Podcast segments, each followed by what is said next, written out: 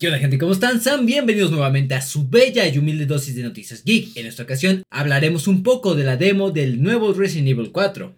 Lies of P, el juego con aires a Bloodborne. Blumhouse funda su estudio de videojuegos. Y el plan familiar de Xbox Game Pass que llega a más países. Esto es Coffee with Geeks, el único podcast que toma sus vacaciones desde cama.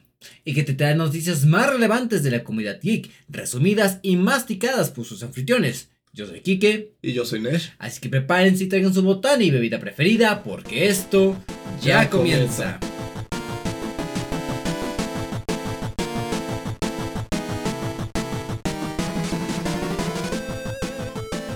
Nuevamente, banda, sean bienvenidos al episodio número 61 del podcast más popular de mi, de mi cuadra, perdón, Coffee with Geeks. Después de un intento de grabación, banda, nos dimos cuenta rápidamente de que el audio estaba desfasado, muy cabrón. Eh, estamos de vuelta grabando este episodio, banda. Bienvenidos a este episodio después de tres semanas que no grabamos. Un problemita ahí personal que tuvimos, así que volvemos con las pilas recargadas y todo lo que tenemos necesario para grabar nuevamente podcast. Carnal, repetimos las bienvenidas. ¿Cómo te ha ido? Ah, pues a mí, como les comentaba antes, me ha ido bien. Eh, no han pasado cosas así realmente muy impresionantes en mi vida últimamente. Eh, todo ha estado tranquilo, todo ha estado normal, excepto el dólar que está bajando de precio por alguna razón que no sabemos. Pero a la vez la- el precio de la canasta básica sube. Sí, sí, es como que el peso sube, pero todo lo demás baja Mm. de algún modo. Me gustaría saber la relación entre ellos. Simplemente la economía en el mundo quizás esté mal. No sé, no sé. Creo y ya es la consecuencia muy clara después de la, de la pandemia, güey. Sí, es que se hablaba mucho en la pandemia de que, uff, la economía le va a pegar esto, la economía le va a pegar esto, y como que lo estamos viendo. Sí, lo estamos viviendo. ¿Qué es nuestra cuarta crisis económica? Uh, y las que faltan. Y las que faltan, carnal. Pero bueno, eh, me comentabas que tu rutina diaria. ¿Te comentó qué? Ah, que tu rutina diaria que no ha cambiado. Ah, sí, mi rutina diaria, pues no, no ha habido como que muchos cambios, todo ha estado tranquilo. Este, seguimos ahí, pues con las mismas actividades, realmente, todo, todo, todo en calma. Un buen catálogo de Netflix eh, respecto a anime. Cierto, cierto. Este, si hay algo que he estado haciendo en mi rutina recientemente es ver Monster. Este, un poco más sobre Monster más al rato en las recomendaciones. Pero deben saber que ya está disponible todo Monster en Netflix, no solo la mitad, como estaba hace un mes. Y que nadie sabía, al menos yo no sabía si iban a subir el resto de episodios o no. Porque con Netflix nunca se sabe. ¿Qué hubieras hecho si no hubiera estado todo el catálogo? Yo estaba listo para no volver a pagar Netflix en la vida. Pero mi hermana y mi mamá me dijeron así como que micha y micha y micha. Full sentido. Chinguen a su madre. Y yo así de puta madre, está bien. Ay, güey. Eh, yo también estoy disfrutando un anime de Netflix clasiquísimo. el res- re- redescubriendo este clásico del anime que nunca tuve la experiencia de, propia de verlo en su tiempo. eh, que es el autor amigazo que fue de. El señor Miura. No sé si te acuerdas que hablamos de este señor. Mm, no estoy seguro. Bueno, el señor que eh, fue amigazo alguna vez del señor Miura, autor de Berserk, es el que pu- publica esta historia que aún está en vigor y que tiene 1400 y pico episodios, eh, capítulos de manga, güey. De que, uff, One Piece se queda pendejo, güey. Oh. Sí, güey, no sé cómo lo hace. güey. Yo estoy viendo el anime ahorita y digo, ¿cómo esta madre tiene mil capítulos? En serio. Pero bueno. Eh, por mi parte, banda, eh, vamos a ver qué pasa en el futuro. Este pinche. Yo sabía que 2023 iba a ser un año cabrón, pero no tan cabrón. Eh, ahorita estamos de vacaciones. No, me tocan 16 días en total. Wow. Wow, ciertamente, gracias a la, la nueva ley que se puso en vigor este año de vacaciones dignas para los mexicanos. Excelente trabajo políticos mexicanos. ¿Crees que te aburras en 16 días? Probable, te digo. eh, mi plan es aprender a cocinar algo más, güey, leer un poquito, dedicarme un poquito a mi entrenamiento que dejé muy de lado, güey, completar unos juegos, andar probando betas, o sea, el plan que tengo es eh, andar probando un, par- un poco de todo. Tienes el itinerario ahí medio Sí, pensado. unas salidas, güey, eh, unas idas al cine, a la cineteca local, probar nuevas restaurantes. ujú. ya, ese es el plan. Disfrutar las vacaciones. No pienso salir de viaje, eh, tristemente, porque andamos ahorrando un poco para algo del más futuro. Pero sí, eh, disfrutar lo mejor que se pueda las vacaciones en pues, localmente. Y ya. Eh, ¿Algo más por bienvenidas? Mm, no, sería todo. Perfecto. Damos por concluidas nuevamente las bienvenidas y pasamos nuevamente al intento de las noticias en esta ocasión, banda. Así que vámonos allá.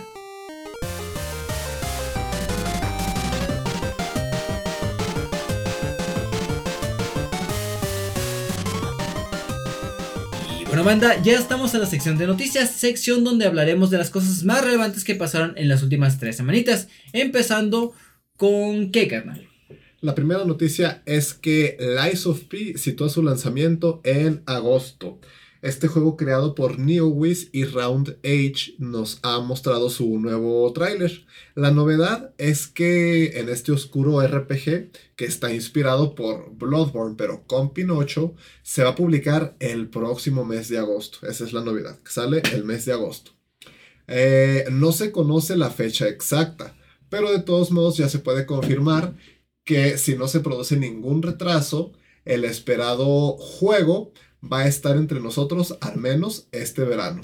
El juego tiene una versión para PlayStation 5, Xbox Series X y S, PlayStation 4, Xbox One y PC, que es básicamente pues todo, todas las consolas actuales, por así decir. Se confirma también que el mismo día de su lanzamiento va a formar parte del el Xbox Game Pass. También vamos a hablar un poco más del Game Pass más adelante. Podemos mencionar este juego. Mm, ¿Se afectará este juego por el Game Pass? Yo digo que sí. Puede ser que sí, puede ser que sí. Pero sí, básicamente este juego que está siendo como que tema de debate un poco por el tema de pff, su parecido en ciertos O aspectos. sea, se, inspiró fuertemente.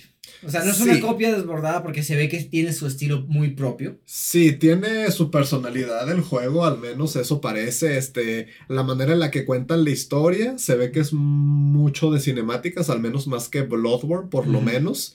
Entonces, yo digo que este juego sí tiene lo propio para tener su personalidad. Esperemos que pegue, porque a mí me gusta cuando cosas que se inspiran del Souls-like sí pegan. güey. Por ejemplo, este juego nuevo que se anda promocionando, el Dynasty, no sé qué. Que según yo es de la leyenda de Wukong. Bueno, Ah, está muy equivocado. Sí. Porque la verdad, vi que sacaron una demo y le iba a probar, pero también vi que está teniendo pésimo desempeño en PC. Dije, no, no quiero Mm. forzar mi gráfica, gracias. Creo que tú tienes confundido el juego este del chango con el nuevo juego que sacaron los que hacen Nioh, que se llama Wulong Fallen Dynasty. Son dos juegos diferentes. Pero en efecto sí, el Wulong Fallen Dynasty está teniendo mm, reseñas por mal desempeño. eh, pero parece ser que la gente está de acuerdo en que es un juego divertido. Sí, lo estoy confundiendo. Sí, sí, sí me di cuenta. Ya, ya, ya, gracias. Pero... am, ¿A qué venía al caso esto? Eh, Ah, vi- parecido con los Souls like y sí, o sea, es, es un subgénero realmente a día de hoy, a día de hoy los Souls like. Entonces, ah, Mientras mantenga la esencia de lo que quiere replicar y con un estilo propio y refrescante, yo no le veo nada de malo que quieran meterse al barquillo. nada, nada, no tiene nada de malo y pues han salido muy buenos juegos de, de esta tendencia. Así que, pues bueno, que, que, que sigan probando.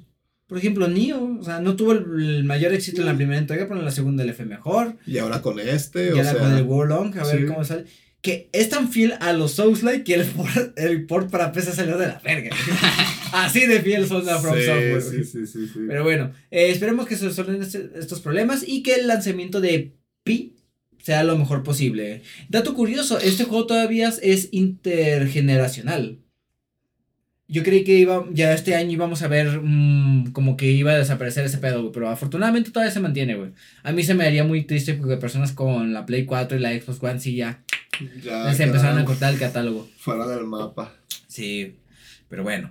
La siguiente noticia que tenemos es que Blumhouse funda su subsidiaria para producir videojuegos de terror. Este estudio fundado por Jason Blum, ah, de ahí viene el nombre, la casa de Blum, se ha convertido en las últimas dos décadas en una de las productoras más conocidas de terror en los Estados Unidos. Su primer gran éxito fue la película de Paranormal Activity, película que no, se tenía que presentar por obvios motivos. Y desde entonces han trabajado con directores de la talla de James Wan, Scott Derrickson, Mike Flanagan y Night Shyamalan. en cintas como Insidious, Sinister, The Purge. Ah, también es de ellos. No, entonces sí, están cabrón estos Sí, güeyes. están pesados, están pesados. Get Out, Upgrade, The Invisible Man. Ah, la verga, sí están pesados. Mm, Las películas decentes de terror de los últimos 10 años son de estos cabrones. Sí, sí, ¡Wow! Felicidades. Bueno, y la película de. La, la, la, la trilogía de Halloween, heredada de la mítica e influyente película de John Carpenter. La compañía de Blumhouse Games eh, tendrá a Zach Good como presidente y a Don Selledge. Tienes razón, los nombres en inglés, ¿cómo me dan la madre? El señor Don como.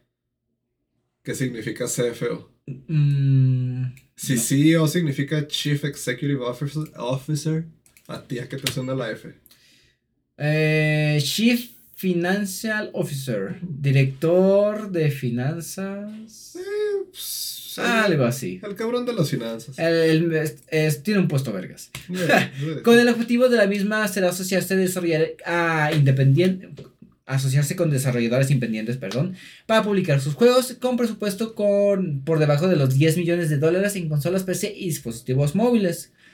Y declaró el presidente de Blumhouse que ha ex- explicado que durante un tiempo hemos estado buscando crear un equipo para empezar a acceder a la creciente oportunidad del medio interactivo cuando nos unimos con Saki Don articulando un enfoque que resonó con el modelo de Blumhouse y supimos que era la oportunidad para empezar a apostar por el espacio interactivo con su experiencia y sensibilidad y el conocimiento del mercado de videojuegos.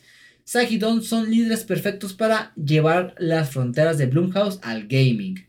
Y pues básicamente están diciendo que se van a preparar para estos nuevos proyectos, que va a haber financiación con Sony y estudios como Arkane. Bueno, A yo lo veo bien. compra Microsoft. hasta ver cuando les compra Microsoft. Mm.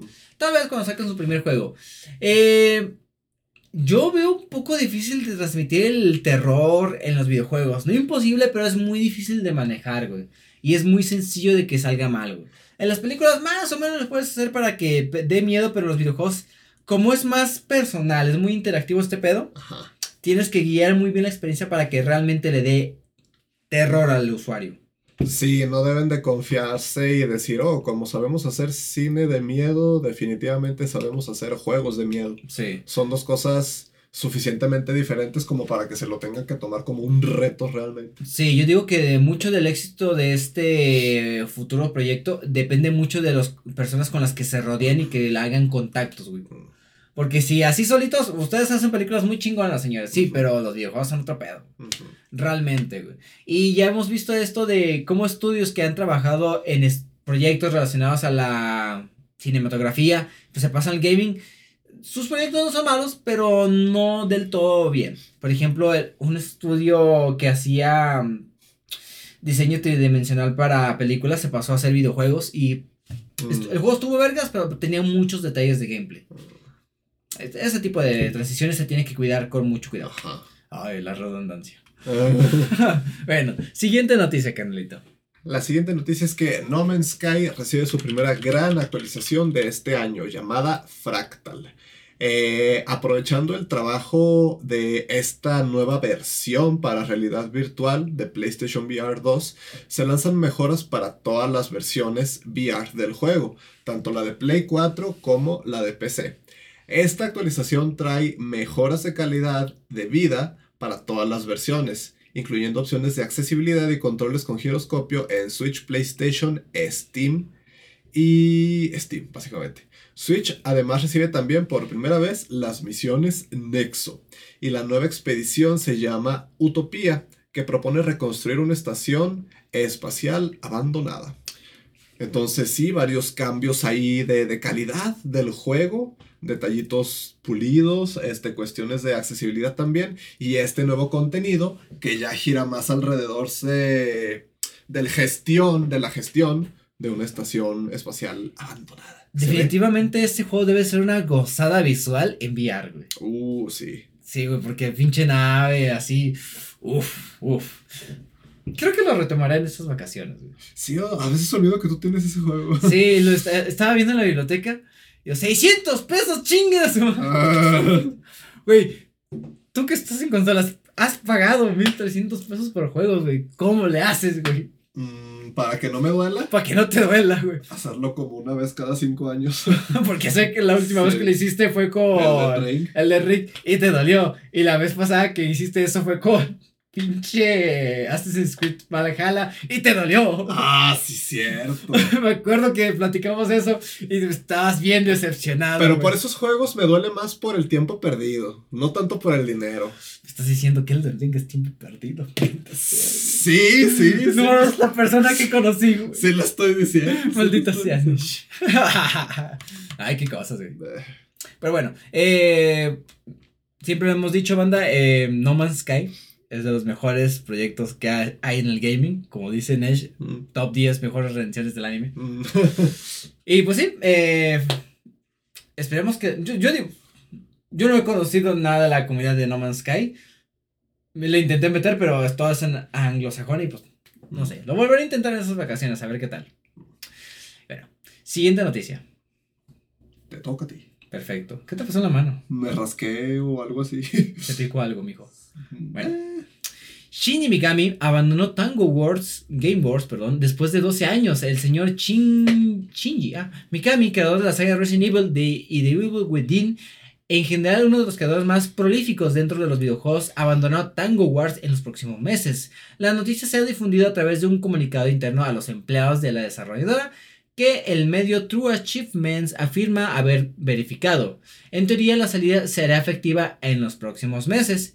Y dice el señor, os escribo para hacerlo, haceros saber que el director del estudio Shinji Mikami ha decidido abandonar Tango Game Wars en los próximos meses. Mikami-san ha sido líder creativo y, y el gran mentor de los jóvenes desarrolladores durante los últimos 12 años.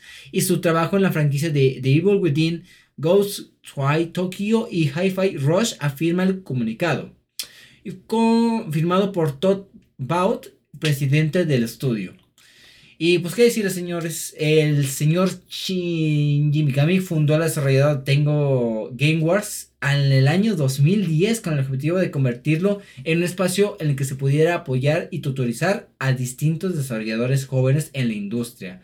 Solo un año después de la empresa fue adquirida por Cenimax y luego años después fue adquirida por Por Microsoft. Wow, el pinche mundo de la adquisición está muy cabrón. Bien, dicen que como que siempre el objetivo cuando empiezas un negocio debe ser que te adquiera un negocio más grande.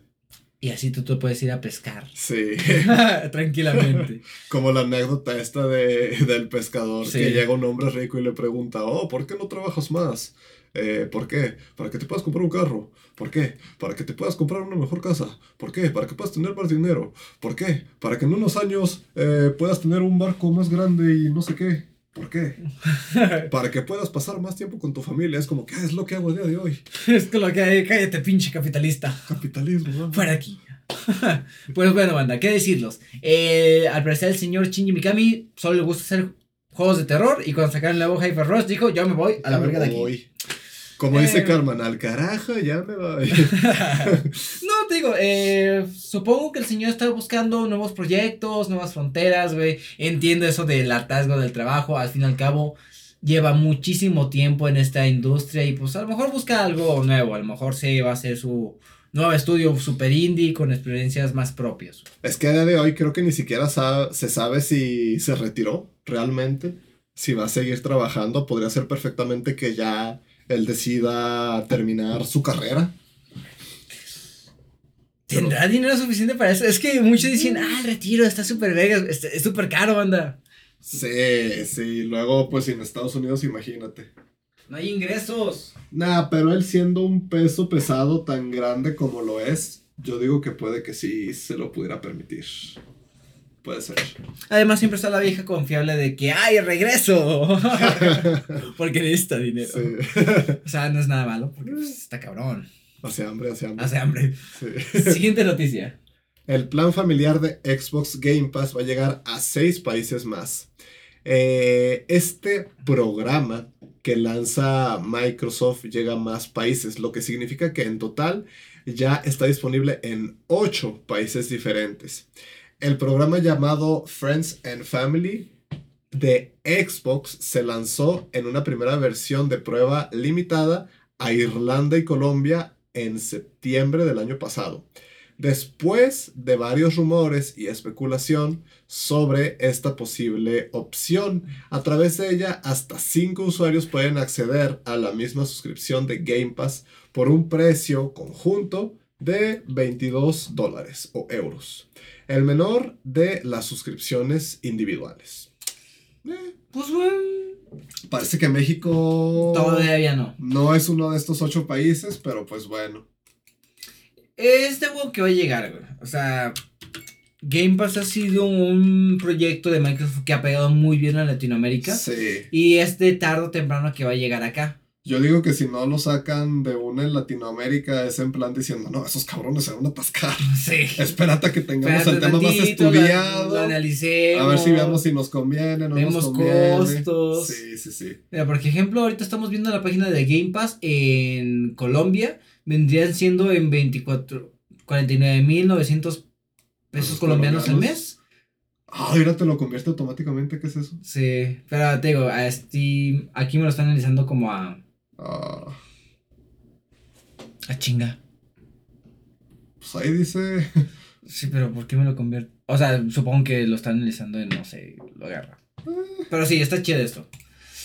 Eh, no sé, a mí me gusta la idea, sí, ya está optando muchísimo por ser como algo muy cercano a Netflix, la verdad, lo de que es el Game Pass. Más adelante hablaremos de esto, ¿verdad? Y ya. Esperemos que llegue eventualmente, em, eventualmente a México. Yo sí lo contrataría, la verdad. Pues sí, sí, yo también. Si tuviera plataformas de Xbox, si tuviera consolas de Xbox. Lo puedes tener, güey. O sea, sí, O sea, sí, pero está caro, hombre. Sí. Y yo quiero comer. Eh, siguiente noticia, tenemos que va a llegar el siguiente título de Goodbye Volcano High en junio. Esta aventura narrativa del estudio KOOP estaba prevista para este verano, pero el State of Play de Sony, celebrado hace un rato, ha desvelado que la fecha exacta será el 15 de junio. El juego es una mezcla muy curiosa de visual novel y juego de ritmo, en el cual encarnamos a un adolescente llamado Funk, mientras sobrevive su último año de instituto y canta en un grupo de rock. Eso suena muy película. Eh, la gracia está en que los adolescentes no son humanos, son dinosaurios furros. Y antes de ir con esta noticia, banda, solamente tengo que decir: ¡Pinches furros! Es un joda, pero ver el trailer y es lo primero que se me viene en la mente, perdón. Eh, los, desarrolladores explican que el juego tomará y tocará temas como el crecimiento, la aceptación y el poder de la comunidad en una aventura narrativa cinemática sobre el amor, el cambio y el fin de una era. Con una ciudad, con una cuidada banda sonora original eh, y una interesante estética de dibujo animado, eso es verdad. Mm. Y elementos personalizados, podemos, por ejemplo, diseñar el póster del grupo de funk, World Drama, curioso nombre. Mm. Eh, lo que vendría siendo Goodbye Volcanoes High es un título indie más esperado y prometedor desde el año 2023 eh, para la consola PlayStation 4, 5 y PC para este próximo día 15 de junio. Eh, no sé, lo vimos y sí es una experiencia que suena interesante, pero no, no es para nosotros. Se ve como algo creativo. Sí, muy ciertamente. Se ve como un juego diferente. Eso para algunas personas es bueno, hasta cierto punto. Sí, puede llegar muy bien a entender el atractivo que otras personas podrían tener por él, porque los temas que tratan, muchas personas se pueden sentir identificadas por él, pues, los diseños están chidos. Sí. Y no sé. y esto de combinar juego de ritmo con novela visual como que también está interesante. Sí. O sea, se están atreviendo ahí a hacer un par de cosas atrevidas, pero se ve bien. Aquí la pregunta de verdad es, ¿qué dinosaurio furro serías tú? Ah, yo sería la prota. Pero, ¿qué, dinosaurio, hombre? O sea, ¿qué dinosaurio realmente de la prehistoria? Mm, yo era muy fan de los Velociraptor cuando era niño, no sé por qué. veía los Velociraptor y decía, ese es el dinosaurio más cool. Sí. Yo, yo quiero ser esa chavita así como naranja que tenía un cuerno raro aquí en la parte de atrás. Dije, ah, ese diseño se ve chido. O sea, la verdad, sí tienen diseños muy atractivos. Pero no es lo nuestro. no. Estoy seguro que lo disfrutarán. Aunque bueno, por el precio correcto.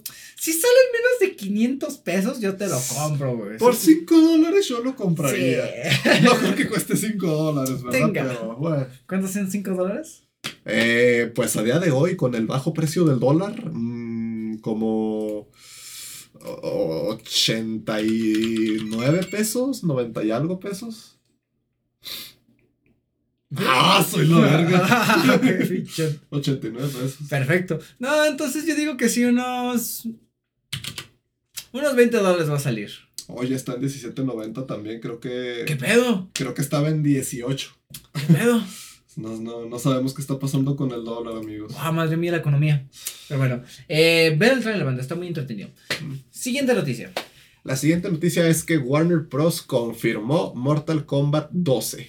Esta nueva entrega de la popular saga de juegos de lucha creada por NetherRealm era un secreto a voces, con muchos rumores que se publicaron a lo largo del año pasado, y con su director Ed Boon dejando pistas sutiles en redes sociales pero no había nada oficial.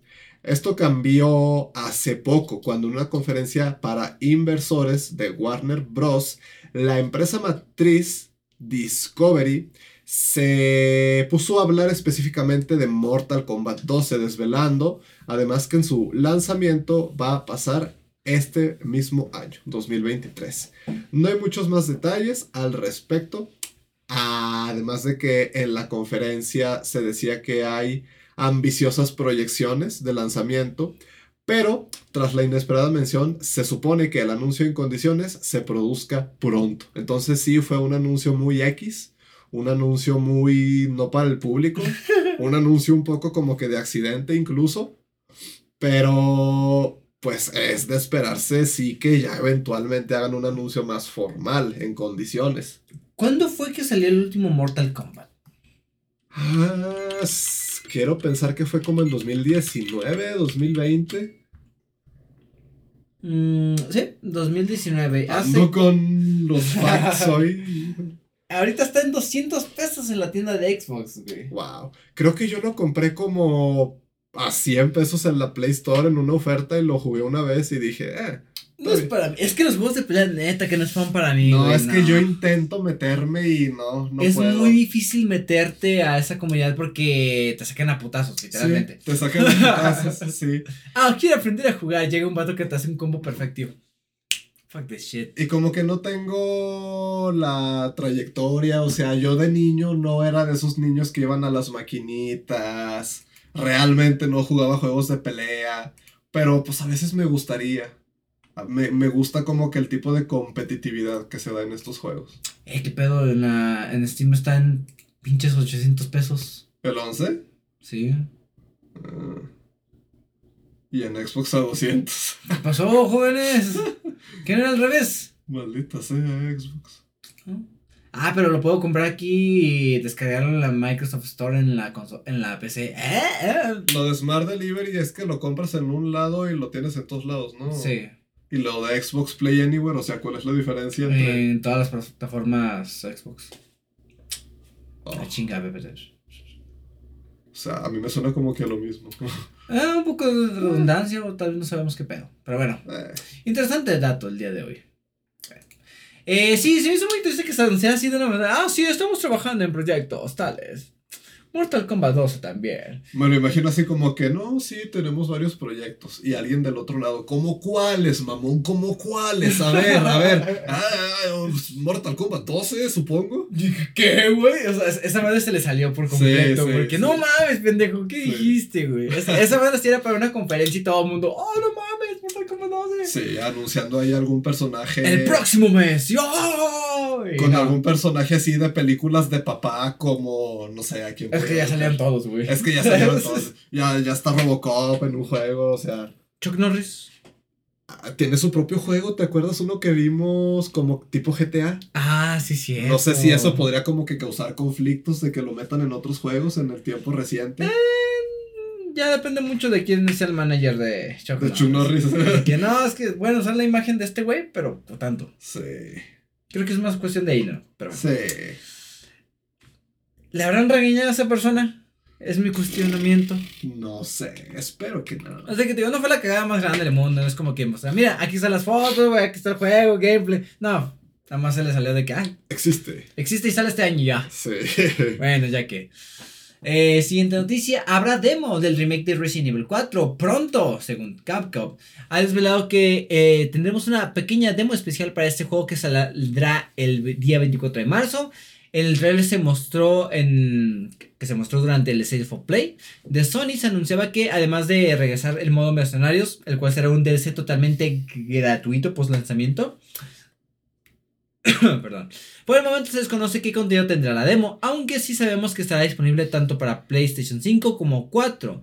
Y respecto al trailer que podéis ver a continuación, no ven nada ustedes, ¿verdad? Al parecer vemos a Luis Cera varios, teniendo varios movimientos con Leon, incluido el suplex, varias zonas avanzadas, el combate de Jack Krauser y la sección de las vagonetas en la mina. El juego sale para próximo 24 de marzo para PlayStation 5, las Xbox, PlayStation 4 y la PC. Ah, tristemente la demo no saldrá para la PC, güey. Mm. Chale, güey. Por lo que vimos, la demo va a estar disponible en las próximas 20 24 horas a partir de que ustedes ya estén escuchando esto o ya está disponible, quién sabe. El futuro distópico es raro de predecir. Mm. Pero bueno. Em, a mí me pareció curioso que con el trailer que sacaron te spoilearon todo el juego. Sí, pero es que a día de hoy, ¿quién no conoce Resident Evil 4? La verdad. Después de haber sido relanzado en una cantidad estúpida de consolas incluida una consola rara que hizo Televisa en Brasil. No sé si sabes de qué consola hablo. La Cibo. Ajá, ajá, o sea, incluyendo esa cosa. Es como que, ¿quién no conoce Resident Evil 4? Muchas personas no consideran, aquí está, esa... Deberíamos hablar de la Cibo. Sí, güey.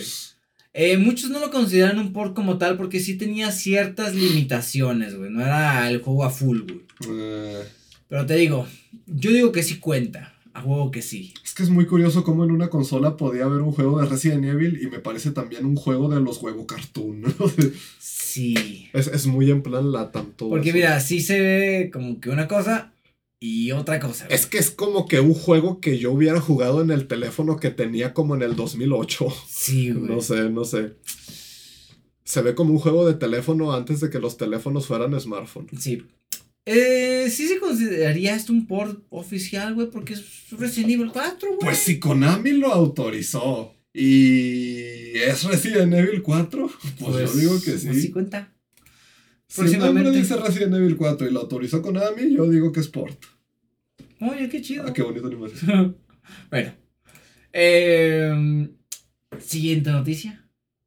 La siguiente noticia es que el shooter llamado The Finals recibió una beta cerrada este mes de marzo. Este PvP free to play que enfrenta a cuatro equipos de tres jugadores en busca de un tesoro para ganar una especie de concurso televisivo va a tener su beta cerrada en el mes de marzo. La tiene. Ah, cierto. Ah, y, y el título se puede probar en alfa, o se pudo más bien probar en alfa a finales del año pasado. La próxima prueba va a ser del 7 al 21 de marzo en un estado más avanzado de desarrollo. Hay que apuntarse, eso sí, en la página de Steam para el acceso anticipado. El primer juego de esta nueva compañía de Patrick Soderlund, anteriormente CEO de DICE y CDO de Electronic Arts, no sé qué CDO. Es lo que comentábamos hace rato. ¿Qué será de? De por directivo. Directive. Chief Executive, Chief Directive. Sí, ¿no? Tiene sentido. Ah, es posible. Chief, promocional. Bueno, como que se están saliendo otras cosas. Sí, sí, sí. Eh, también se muestra en un nuevo tráiler que mantiene señas de identidad del estudio sueco que dirigió, que es la destrucción de escenarios. Originalmente este juego debía ser el segundo título publicado por el estudio, eh, del que la surcoreana Nexon es socio mayoritario. Pero su shooter cooperativo free to play Ark Rider se retrasó a un momento indeterminado de 2023. Entonces sí, básicamente vamos a tener acceso anticipado a este juego. Estuvimos viendo el tráiler, Kiker y yo, y se ve como un juego interesante. Este, se ve que hace cosas medio diferentes, no es un Battle Royale. Le intenta innovar. Sí, sí, sí intenta hacer su propia cosa. Y pues yo sí lo probaría ese juego, honestamente. Sí se ve como algo que me llamaría la atención. Ojalá tenga un poco de impacto porque hoy en día ya es muy difícil impactar en los shooters con nuevas propuestas, güey. Sí, es muy difícil, la verdad. Mm. Ojalá les vaya bien, la verdad. En este proyecto le decimos éxito a todos los juegos que sacan. Sí. Porque no mames, están caros de hacer.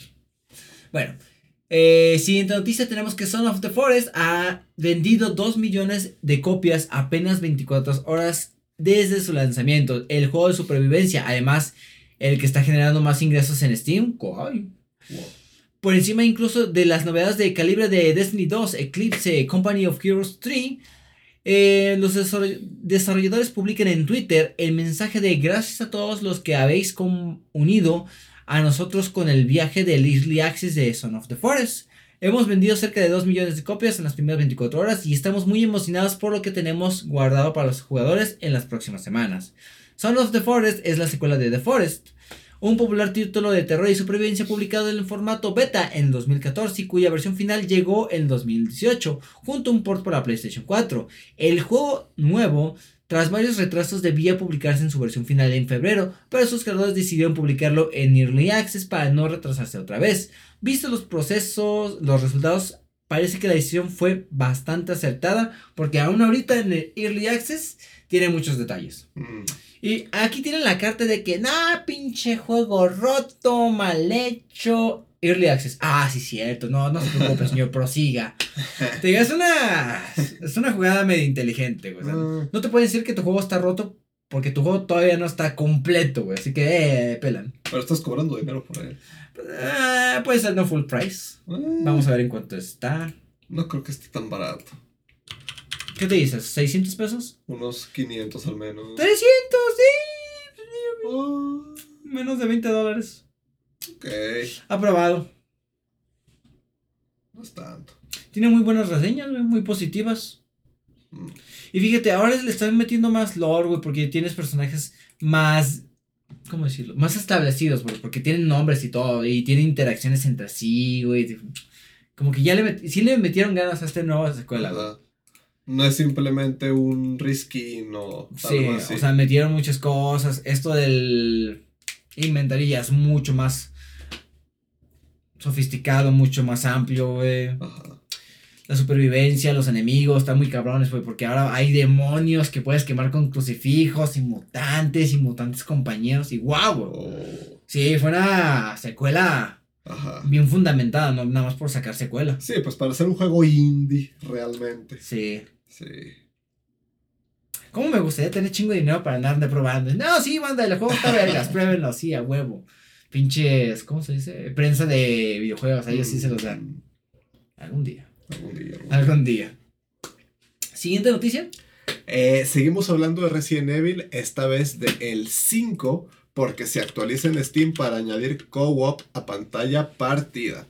El parche, aparte de arreglar algunos bugs, añade este modo. Esta función estaba disponible en consolas cuando el juego se publicó hace 14 años, pero en PC había sido omitida. La actualización también elimina el requisito de Games for Windows Live, que es una funcionalidad que ya está abandonada y que a día de hoy resultaba más molesta que otra cosa. El movimiento de actualizar este juego con 14 años de antigüedad se produjo a pocos días del lanzamiento del remake de Resident Evil 4, que es uno de los títulos más esperados del año, y la nueva versión de uno de los grandes clásicos del género. Su lanzamiento está previsto para el día 24 de marzo. Entonces, pues sí, tenemos este nuevo modo en Resident Evil 5 y en las puertas tenemos todavía Resident Evil 4 Remake, así que es una buena época para los fans de Resident Evil, supongo. Ciertamente. Tienen varias cosas allí por disfrutar. Ah, yo terminé Resident Evil 2. ¿Las dos campañas o solo una? No, solo una. La siguiente la voy a retomar después. Eh. Sí, siento que no cambia lo suficiente como para jugar la una detrás de la otra sin que se vuelva medio repetitivo. Sí, sí, sí. Dato curioso, ahorita está en 99 pesos Resident Evil 5. Es, es un juego de Es un juego. Siento que en el centro te lo encuentras a 20 pesos. Sí. 50 pesos. En Facebook Marketplace un vato te lo regala a cambio de una lata de atún, no sé. Yo creo. Es que ya es un juego viejo, güey. Sí, sí. Es un juego realmente, es, es un clasicazo. Sí. Yo no me terminé la campaña, güey. Yo sí, solo y con amigos y toda la cosa. Yo sí. creo que me quedé con el murciélago ese feo de las minas, no me acuerdo. Ah, sí, sí, sí. Madre mía, pero bueno. Pasando a nuestra famada sección Ambientes laborales de la verga, tenemos que investigar el estudio de Beyond Good and Evil 2 por sus condiciones laborales. Ubisoft, uff, qué sorpresa. Montpellier, el estudio responsable del juego ya antes mencionado, está siendo investigada por las autoridades francesas debido a, que, a sus niveles sin precedentes de estrés y bajas laborales entre sus empleados. Según informa Kotaku, el estudio de Montpellier de la compañía francesa está siendo investigado por la Inspección du Travail debido a... Maté el nombre de ese francés, güey. Debido a si su... Pues ya, lo que mencionamos, o sea, que tienen un chingo de cargos de que, ah, me estoy estresando y mucha gente se da de baja por lo mismo. Entiendo lo que es eso. Al parecer, según las fuentes de Kotaku, docenas de desarrolladores del estudio de Ubisoft, incluidos muchos altos rangos, han cogido largas bajas por el estrés o enfermedad durante el último año. El hecho de que, además, muchos optaron por no reincorporarse después de su puesto de trabajo es lo que provocó una visita de la inspección de trabajo francesa en diciembre, güey. Es que es muy curioso porque a ellos se les van roles súper clave para el desarrollo del juego. Es de que han cambiado de director de juego unas dos, tres veces en los últimos Ah, años. El murciélago, sí, sí, sí. Y yo digo que puede que sí haya ahí cuestiones de un mal entorno laboral, pero yo, yo digo que mucho se debe también a este estado raro que está en el juego de existir en el limbo, básicamente, que Ubisoft por alguna razón se aferra a que sigue siendo algo por lo que apuestan, pero simplemente no avanza, simplemente no avanza. Es que no hemos visto nada de ese juego desde que se anunció hace... ¡Uh! Uh, hacen cambios, este, ha habido como que reconocidos varios reboots en el desarrollo, por así decir, que tenían algo de avance y vuelven a empezar otra vez. Entonces, yo digo que mucho de esto se debe a ese estado raro en el que existe el juego. El juego se sacó con gameplay, de un upgrade de gameplay, en 2018. 2018. Y creo que desde antes ya había cosas. Desde mucho antes yo creo que todavía ya había cosas. Cinco años mínimo lleva esa madre en desarrollo. Y el estudio y el desarrollo normal de un videojuego es de 5 a 7 años, güey. Esta madre fácilmente lleva unos 10 años así, güey. ¿Has jugado el original? No. Yo no lo pasé, pero sí lo jugué un poco, lo compré, llegó un punto en el que ya no sabía cómo avanzar, pero se ve que es buen juego. ¿De qué trata? Ah, lo que yo alcancé a jugar es como que un poco de sigilo y un poco de acción y tienes como que tu submarino con el que vas por el mar y avanzas por niveles. Es un juego como que muy de la época. Yo siento que es como un juego de aventura tipo Jackie Daxter y esos juegos que no he jugado, pero creo que es así. Entonces, yo no entiendo por qué tanto hype realmente por la segunda parte. Pues el juego salió. O el original salió hace 20 años. Sí. ¡Wow! El tiempo, hombre. Pero bueno.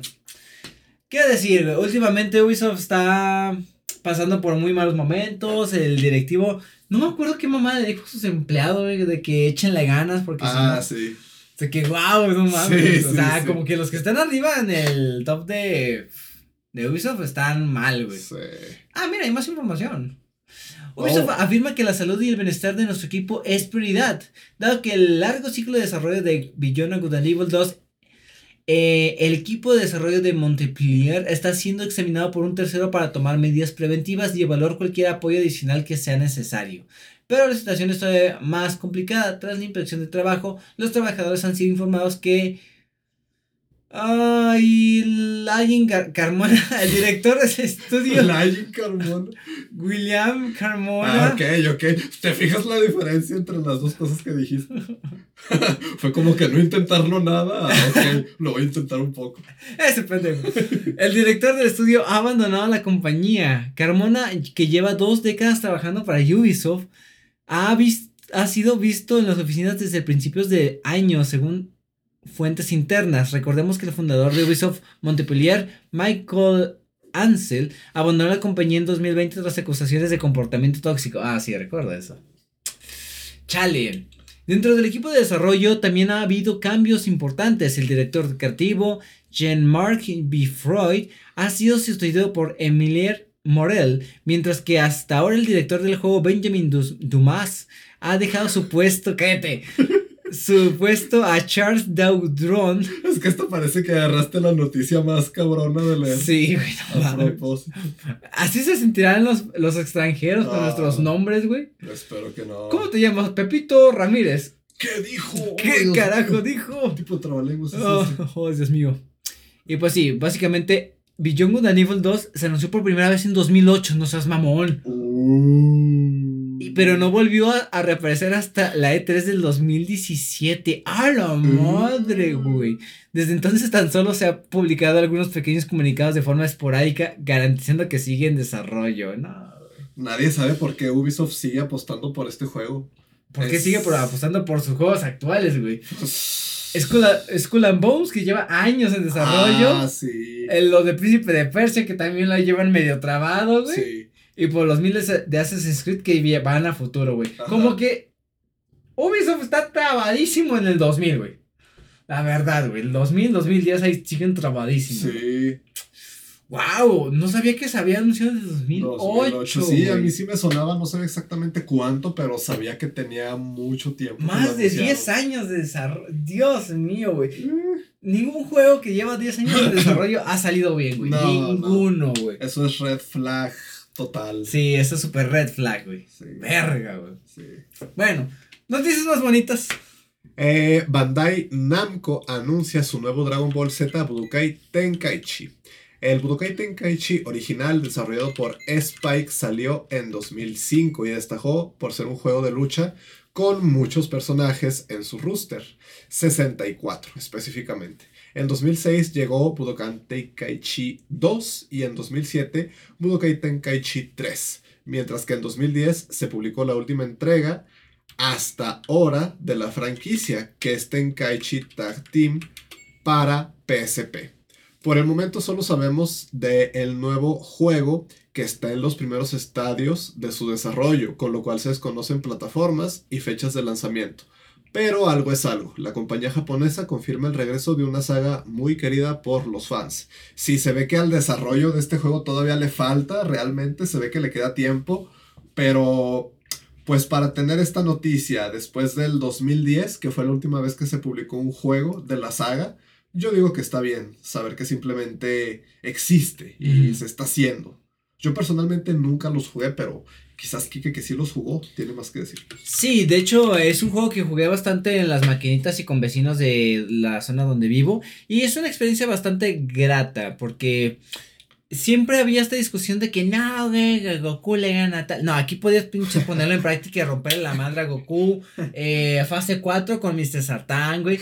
Y lo chido de este juego es que está, va totalmente desbalanceado, güey. No había manera posible de que Goku había un balance entre personajes, güey, porque básicamente era lo que era en el anime, lo reflejaban en el juego, de que no, este pinche Gohan chiquito vale verga en comparación de Goku fase 3, güey, le partía la madre, porque sí había una diferencia, güey. Oh. Y había güeyes que dominaban el juego tan cabrón que te humillaban con personajes súper inútiles, güey, porque había personajes del Dragon Ball clásico, güey. Como Yamcha. Como, no, deja tú. ¿Nabu? Nabu. Nabu. Había, un pinche personaje súper random, güey. Este pendejo, güey. Oh. Nam, güey. Se llamaba al parecer, güey. Es un personaje del Dragon Ball original, güey. Y había personas que te ganaban con. No, era humillación y te retirabas de esa casa y no volvías en un mes, güey. Porque, ah, ese güey le ganaron con el pendejo de Nam. ¡Y vale verga! Oh. Sí, güey. Es un juego chingoncísimo. Y dato curioso, tenía una versión con doblaje latino. Sí. Con los dobladores. Con los dobladores originales del anime. Y no, no, no. Eh, este juego fue un hitazo en Latinoamérica por lo mismo. Sí, en Latinoamérica era muy, muy metido en la cultura ese juego. Sí, Muy cabrón. Y pues qué decir, va a regresar a tarde o temprano. No se ha dicho nada de fecha. Eh, esperemos que mantenga, a mí me gustaría que tenga una estética similar a lo que es Dragon Ball Fighters. Y no mames, y si es día uno que yo me lo compro, la verdad.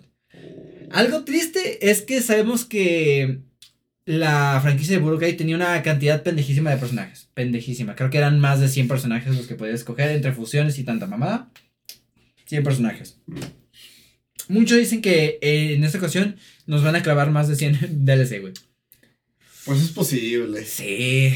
Es Bandai Namco. Bandai Namco no ha caído en esas prácticas tanto como otros como otras empresas, pero es un riesgo. Es un riesgo súper latente y palpable, güey, verdad. Eh, la comunidad explotó por esto. Fui, le pegó muy duro a la comunidad en general. Pinche creo que de Gref creo que casi le explotó una vena. Uy, puse un temporizador de cuando va a salir. Pero Digref nunca pierde. Pero nunca pierde. Le puede estallar una vena, pero no va a perder. bueno, eh, siguiente noticia, esto está bastante interesante. Es curioso porque Fortnite va a recibir un modo en primera persona como parte de su próxima temporada. Eh, esta nueva temporada de el Battle Royale, según varios insiders especializados en el juego, va a tener este modo de primera persona. Eh, HypeX, que es un conocido dataminer de Fortnite con mucho porcentaje de aciertos, habló primero de este nuevo modo. Otros dataminers como Shinaviar, G-Matix Games o iFireMonkey también han afirmado lo mismo a través de información obtenida de otras fuentes. Gracias a un tweet oficial en la cuenta de Fortnite Status, sabemos que la actual temporada de Fortnite tiene previsto su final el miércoles 8 de marzo, o sea hoy. ¿Mm? o sea hoy. Eh, esto significa que el comienzo de la siguiente temporada, que es el capítulo 4, Season 2, debe producirse alrededor del 9 de marzo. De la nueva temporada no se sabe mucho, aunque el propio Hypex filtró que va a haber un pase de batalla con temática del anime Attack on Titan, con una skin de Eren, el emote de Scout Regime Salute. Ah, el saludo de la... Oh, esa cosa. Y un pico con el puño de un titán y otros elementos cosméticos. Entonces sí, o sea, Fortnite muy típicamente está en plan secreto con las cosas nuevas que va a tener la temporada. Pero, pues miembros con buena reputación de la comunidad eh, están afirmando que este modo en primera persona va a ser una realidad. Va a ser una realidad. Entonces, estaría curioso.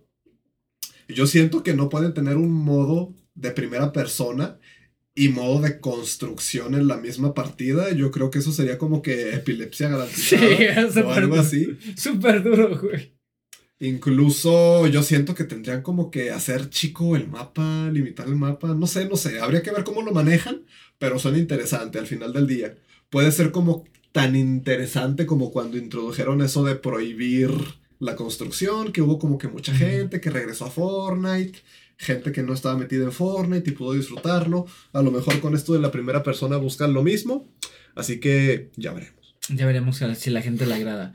Eh, anteriormente mencionamos un juego llamado Crime Boss Rock K City que me junta como varias estrellas del cine en un juego tipo Vice City.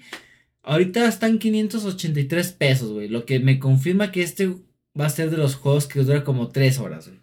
Ajá, se ve que no es un juego. Juego. No sé qué, se ve que apenas es un juego. Ay, cabrón. Es súper, súper, súper, súper mala señal eso, güey. Sí. Uy, güey. Pero tiene Chuck Norris. Tiene Chuck Norris, güey. Tiene que valer la pena, güey. Sí. Y bueno. Eh, tenemos un par de noticias. Y la última, de hecho. ¿Cómo se pronuncia esa mamada? Mage Seeker.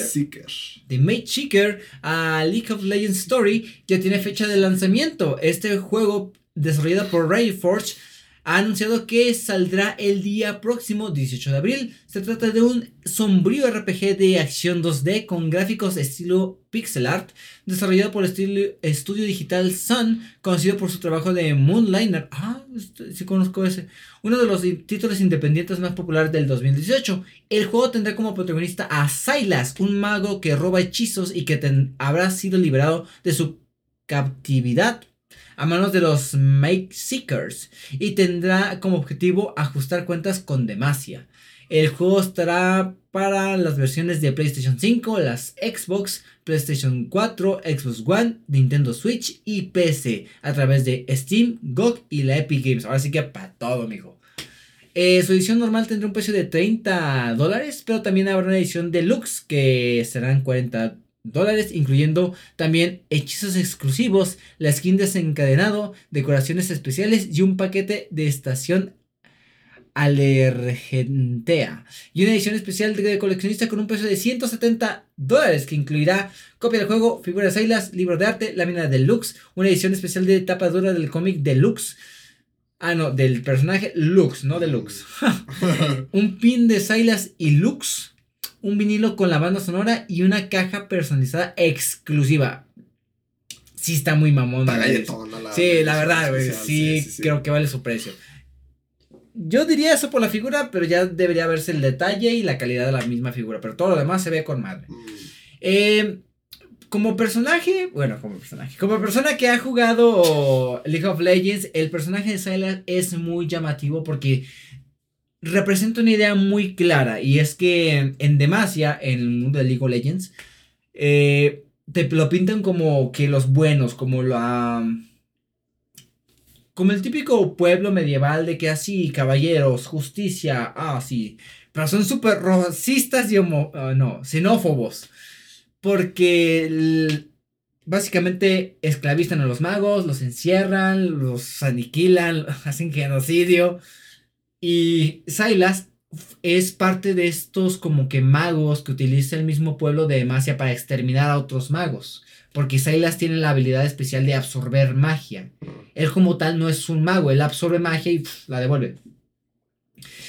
Y llega un punto donde Silas mata por accidente a uno de sus cautivadores. Eh, de los que los tenía preso en una misión que tenía para exterminar a una joven maga. Pues, mata a su al que lo tenía preso y boom, al bote. Años después, Lux, una joven demasiana, parte de la familia Kronward, de la más top de Demacia, que es una maga en secreto, que ella tiene la, la magia de la luz. Y básicamente es que esta historia está muy buena. Qué casualidad que se llame Lux y tenga la magia de la luz. Sí, es que es, la morra está tapadísima con armadura y todo el pedo, porque la morra no controla su pinche poder, güey. Y la morra, si se desnuda, brilla, güey. A tal punto de que no controla sus poderes que la morra eh, brilla por sí sola, güey. Y va en auxilio de, de Silas, porque saben de que, ah, se entera de que tienen un mago encerrado durante décadas y va con él en busca de auxilio, de que no, sí, ayúdame, verga. Ah, yo te ayudo. Si tú me ayudas, güey.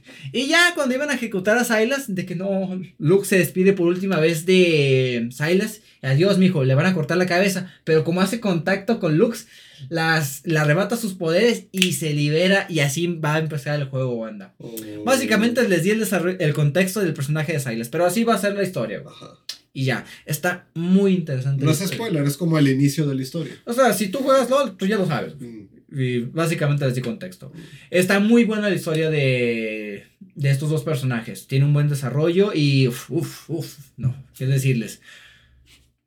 Me parece algo muy triste, güey, porque me encanta el pinche mundo y universo de LOL, pero me caga el juego, güey. Pero bueno, al menos Riot como que ya está reconociendo ese potencial y actuando en base a ese potencial. Y ya lo está diversificando y ya sabemos que hay futuros proyectos en desarrollo, como es Son of Nunu, uno de mis personajes favoritos, y otros de Echo y Blizz. Ah, es un pedo.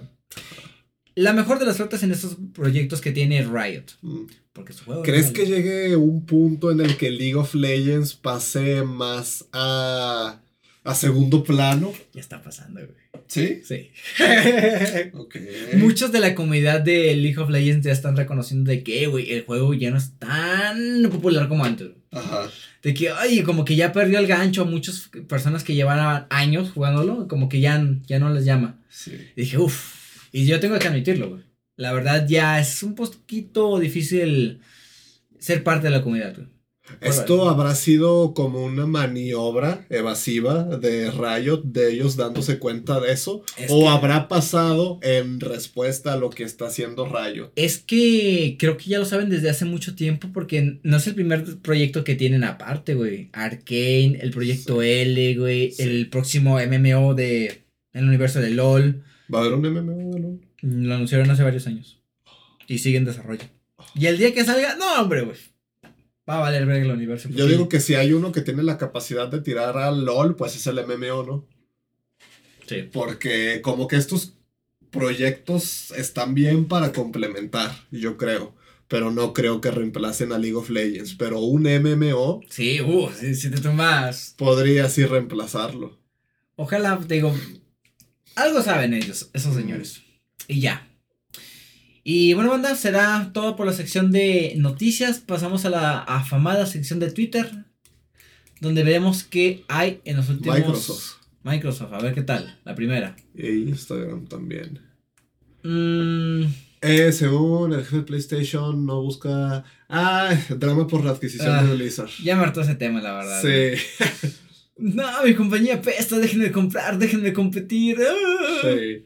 La teoría oficial de Solidware por empieza a tener tintes ridículos.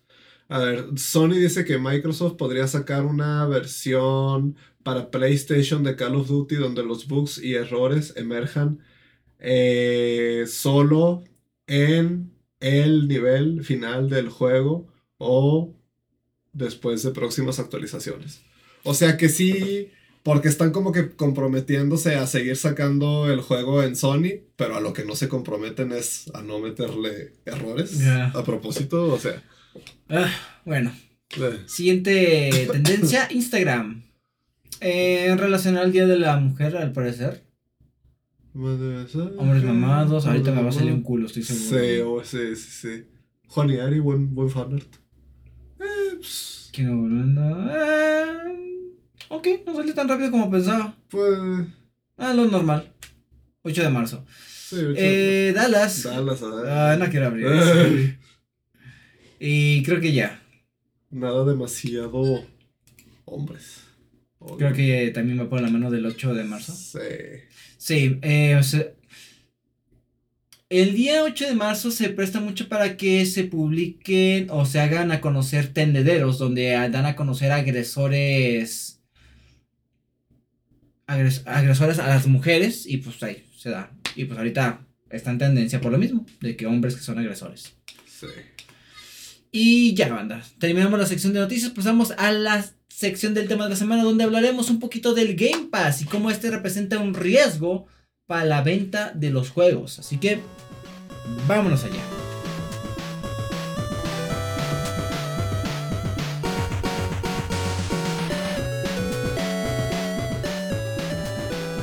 Y bueno, banda, ya estamos de vuelta en el tema de la semana. En esta ocasión estaremos hablando un poquito de cómo el Game Pass puede representar un riesgo para el futuro de la venta de los juegos. Carnal, pone en contexto.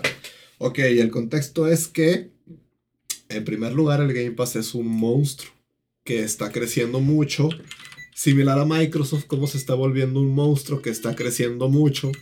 Pues su producto principal dentro de Microsoft, el Game Pass, claramente está creciendo también, o está creciendo junto con Xbox. Entonces, una de las declaraciones más tempranas que se hicieron con este servicio de Game Pass y a las que Microsoft sigue sosteniendo a día de hoy es que la existencia del Game Pass no va a afectar a la venta de los juegos que formen parte del Game Pass. Ellos tienen muchos argumentos, o sea, algunos de ellos corriendo por el lado de que ah, al final del día les da exposición a los estudios que ponen sus juegos ahí. Este, la gente puede atraerse por un juego de un estudio y irse a buscar los demás, por ejemplo, y varios argumentos de ese tipo tiene Microsoft. Pero cifras recientes y el crecimiento reciente del Game Pass está comenzando a demostrar que las ventas de los juegos que forman parte del catálogo sí se están viendo afectadas. Entonces, ah, hay algunos lanzamientos recientes y lanzamientos próximos que se vienen al Game Pass que pueden ser un buen ejemplo para estudiar esto. Como por ejemplo el juego del que hablábamos hace rato, de Lies of P, este juego Souls-like parecido a Bloodborne. Entonces, no sé, Kike, ¿tú, qué- ¿tú crees que Lies of P se ve afectado por estar dentro del Game Pass? El detalle con esto es que hay muchos tipos de juegos que sí se pueden ver mermados en aspecto de ventas dependiendo de la misma naturaleza del juego. ¿A qué me refiero? Que no es lo mismo que tú saques un juego que esté disponible en Game Pass como lo que podría ser, eh, digamos, un Call of Duty. Estos tipos de juegos sí son como una experiencia más diversa en el aspecto que tú puedes jugarlo. La campaña, puedes jugar multijugador muchísimas horas y todavía volver a abordarlo tiempo después porque sigue siendo una experiencia fresca, por así decirlo. Pero juegos como podrían serlo Atomic Heart, que también está disponible en Game Pass, sí son como muchas cosas de, de una sola vez. Si es como muchas personas que juegan la campaña y ya, ni siquiera es de volver a jugar para buscar todos los detalles, desbloquear todos los logros. No, simplemente tú quieres conseguir la experiencia, disfrutar en su momento, ver a los robots sensuales, ya está ahí sí puede ver el aspecto donde, ¿sabes qué? Esto sí va a bajar las ventas del pinche juego porque la gente, ¿para qué lo compra, güey? Si lo puedo jugar por 10 pesos en el Game Pass. ¿Para qué me gasto los 700, 800 pesos que me va a costar el Atomic Heart si lo puedo jugar gratis en Game Pass, güey? Pues sí. Ese tipo de experiencias son las que se ven mermadas, güey. Ahí puede verse favorecidas algunos estudios indies que le dan la oportunidad de resaltar y que muchas personas den conocer con una forma más accesible, que no les duele el codo. De que, ay, mira, este juego pixel art Castlevania se ve chido y me sale gratis porque ya tengo el Game Pass contratado por tres meses. Lo compras. Y lo descargas y lo pruebas y te gusta el este y vas viendo los diferentes proyectos que tiene el estudio desarrollador de este juego de pixel art y compras sus juegos porque ya no están en el Game Pass porque sí te gustaron, Se puede dar la posibilidad, que suban las ventas, que bajen, pero depende mucho del juego, la verdad. Y luego, además, es como que algo siento yo muy difícil de, de rastrear, de seguirle el hilo. Porque, ¿cómo realmente verificas? A lo mejor no directamente en las ventas de un juego, pero ¿cómo evalúas que a un estudio le está conviniendo realmente estar en el Game Pass? Porque, ok, el juego que pusieron va a tener menos ventas, pero a lo mejor van a ganar más en microtransacciones. A lo mejor van a ganar más en DLCs. Porque muchas veces se pone el juego pero sin expansiones. A lo mejor mucha gente va a comprar el juego para poder jugar las expansiones porque no estoy seguro de cómo funciona eso. No estoy seguro si tienes el Game Pass y hay un juego que tenga expansiones, no sé si es válido que compres nada más la expansión y lo puedas jugar. Yo pensaría que sí funciona así, pero puede ser que me equivoque.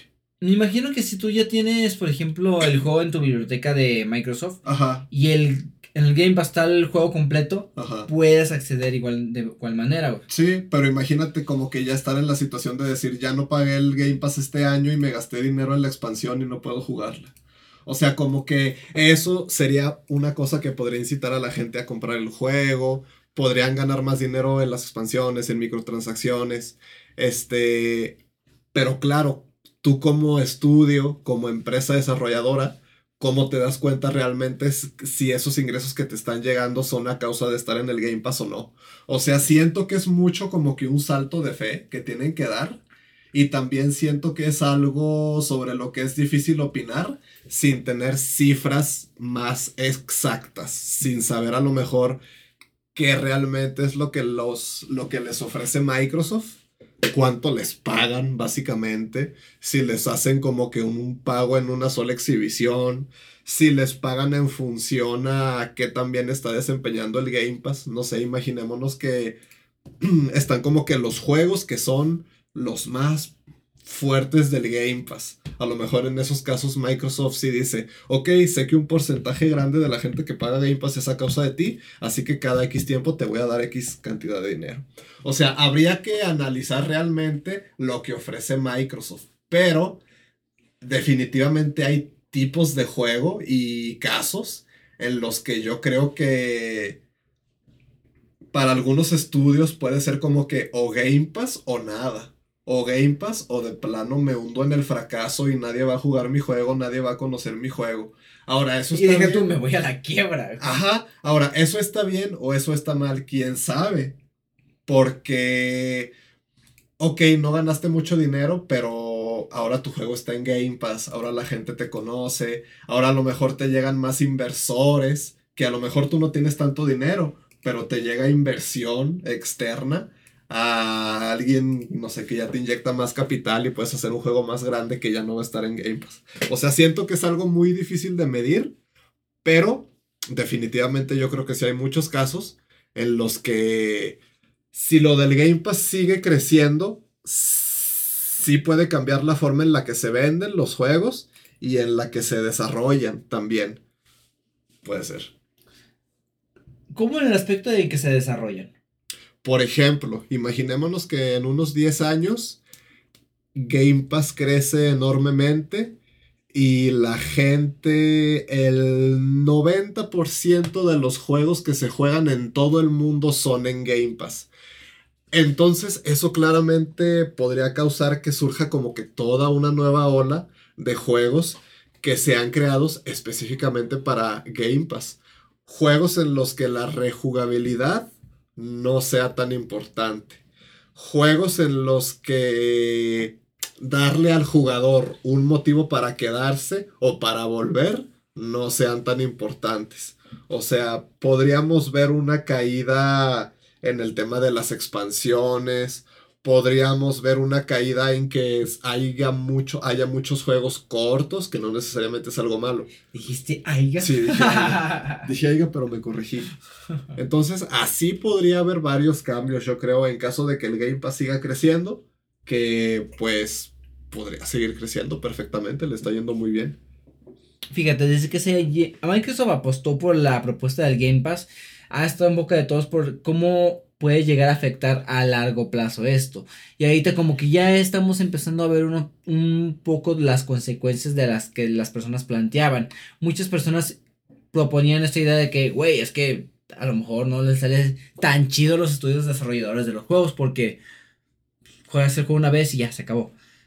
A lo que mencionabas tú anteriormente, esto puede significar la diferencia para un estudio pequeño que tenga la oportunidad que se dé a conocer sea la diferencia en que cierran o de que con el dinero que le dé Microsoft o la oportunidad, no sé cómo se manejen, son datos que solamente tienen ellos, logren sobrevivir lo suficiente para sacar otro proyecto a futuro, güey, con eso ya pegar y mantenerse estables, güey. Recordemos que la industria del gaming es muy volátil y un estudio con un mal lanzamiento que tengan, fin, se acabó, güey. Ahí se acabó el estudio, se dispersan y a lo poco después hay otro nuevo estudio con los fundadores del anterior.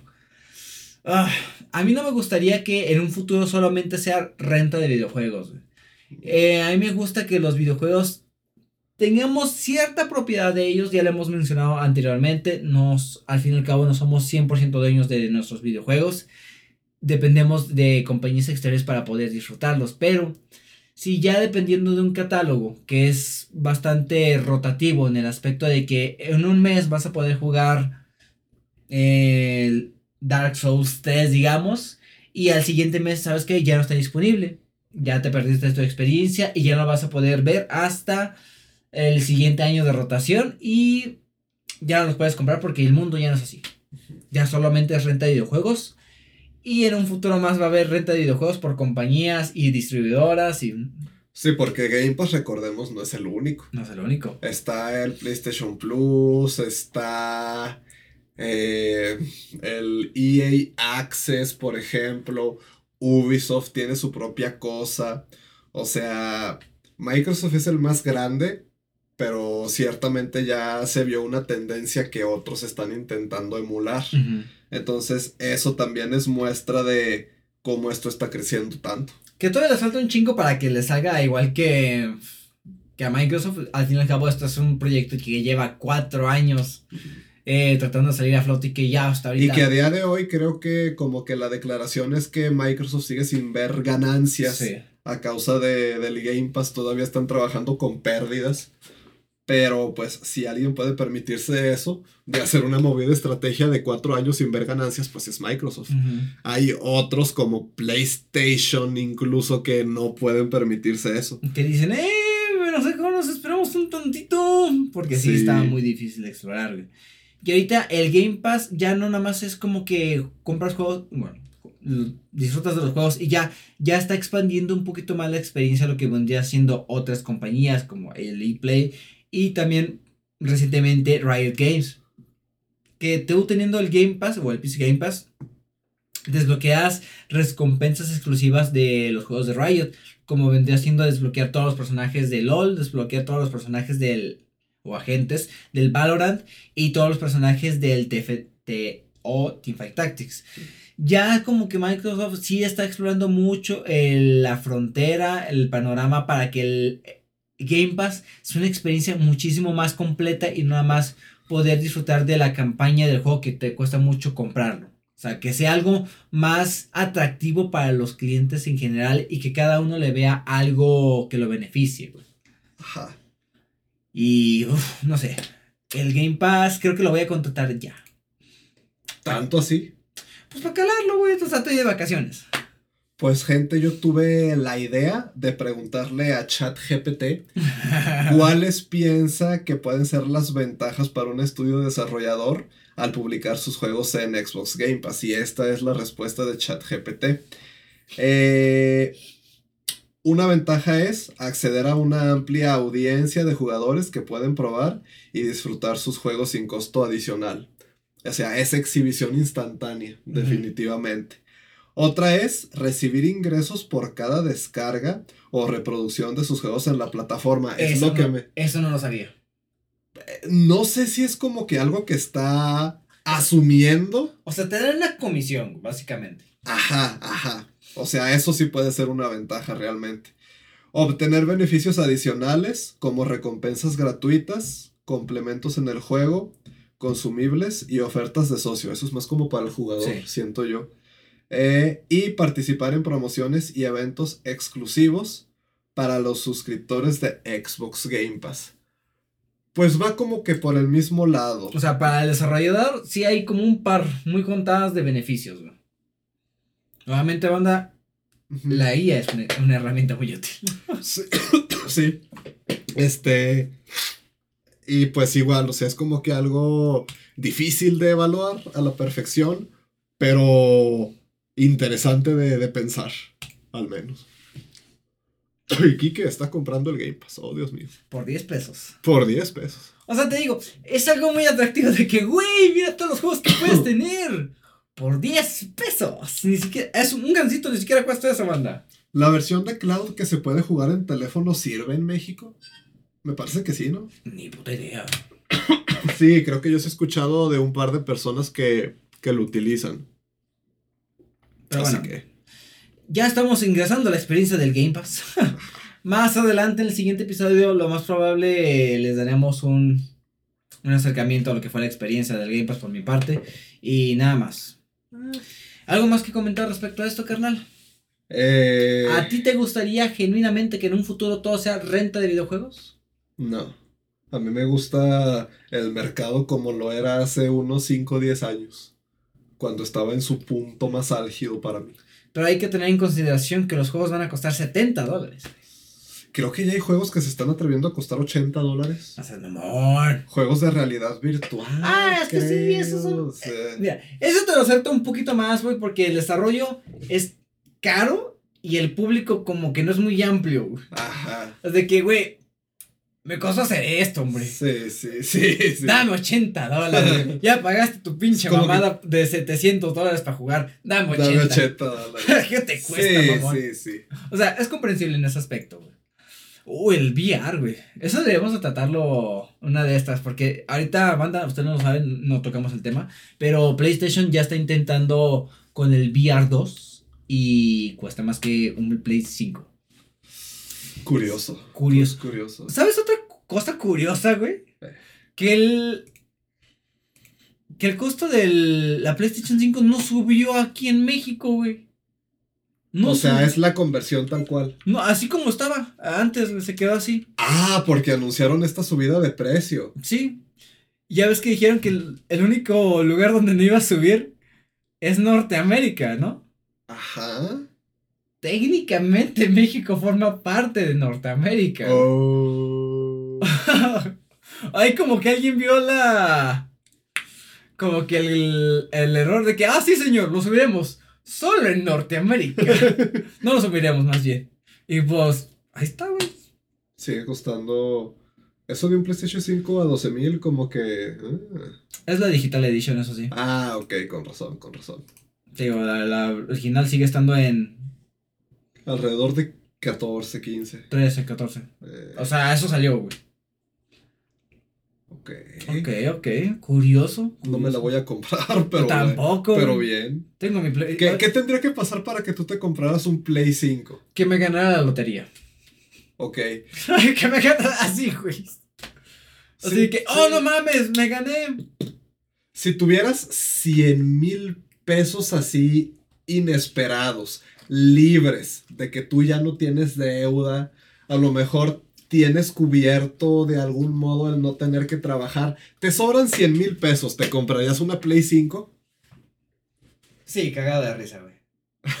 cagado de risa, güey. Creo que yo no, güey. Eh, güey, Es que si lo piensas, 100 mil pesos no es la millonada, No, pero no es poquito. no. pero no es poquito, güey. Ahora, tienes 100 mil pesos, pero no tienes cubierto el tener o no tener trabajo. O sea, tienes 100 mil pesos, pero estás desempleado. Uy, no. Por fácil. no sé cuánto tiempo te Fácil, mi comprarías. un- negocio de velitas, güey. Invierto 20 mil pesos y vendiendo velitas, güey. Y te comprarías un Play 5 con Sí. lo que te sobra. Ok. Es que te digo, la, la experiencia yo no te la niego. O sea, al fin y al cabo, yo soy el cabrón que tiene un control de PlayStation 5, güey. Cierto. A veces olvido eso. Que de hecho me iba a comprar el otro el otro día. Uno, otro control el otro día. Porque estaba en el Electro en 800 pesos, güey. Y dije, Ajá. Realmente lo necesito, güey. Siempre, eh, realmente me traigo a alguien siempre a la casa para que diga, vente, güey, vamos a jugar, güey. Ahora piensa esto. Tienes 100 mil pesos, pero tienes un trabajo de tiempo completo. ¿Te comprarías un Play 5? O sea, no tienes mucho tiempo para jugarlo, básicamente. Uf. Ah, cabrón. 2920. Standard version internacional. Internacional. Le bajaron el precio. Eh, pues, bueno. Internacional. O sea, como que te, no sé.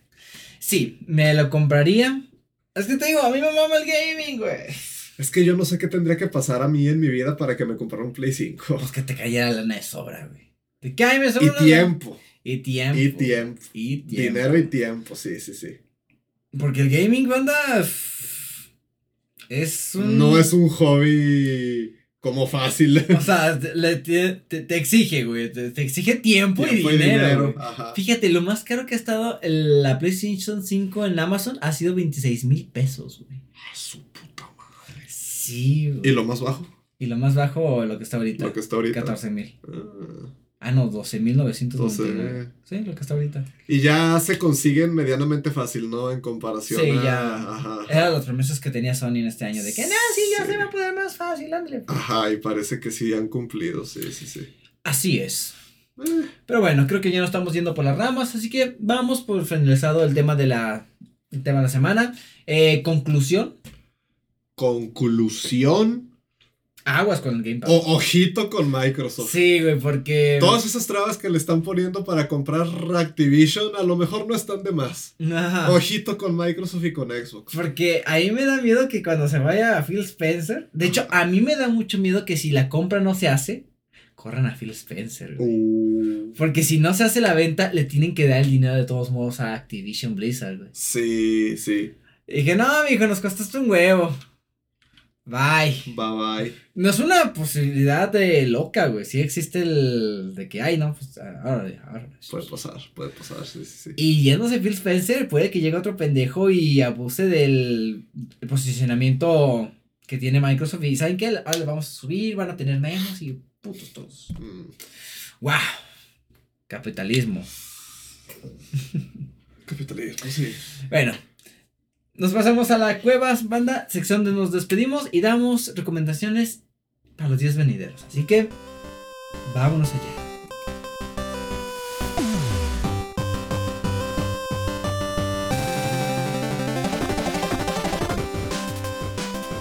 Y bueno, banda, ya estamos en la sección final, final de este podcast, La Cueva, sección donde nos despedimos y damos recomendaciones para los días venideros hasta que haya siguiente episodio.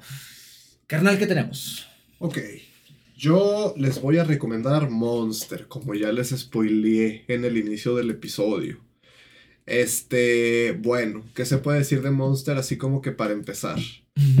Yo creo que una cosa importante es que no es una un anime tan fácil de recomendar. Este, no es para todos realmente. Tiene un ritmo que para algunas personas puede parecer lento. Es un anime que no tiene acción realmente. Es una historia de drama, es un thriller. Entonces, no es un anime tan fácil de recomendar porque puede perfectamente no ser para ustedes. Pero, pues hay ciertos tipos de personas y ciertos tipos de historias que sí enganchan mucho cuando, cuando se juntan.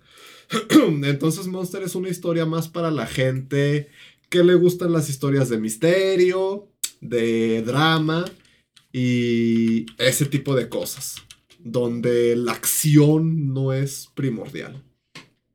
Entonces, bueno, eh, Monster es precisamente eso, este, una forma de resumir su historia, de hacer una sinopsis sin entrar en spoilers, que es la sinopsis que te encuentras en todos lados, en la descripción de Netflix y en Crunchyroll, supongo, no sé dónde más se puede ver Monster de forma legal, pero básicamente es un neurocirujano que opera a un niño por un plomazo en la cabeza y que después resulta que ese niño se vuelve en un puto... Pero, ¿cuál fue? Ok, o sea, ahí hay... pero, pero, pero... ok, ok.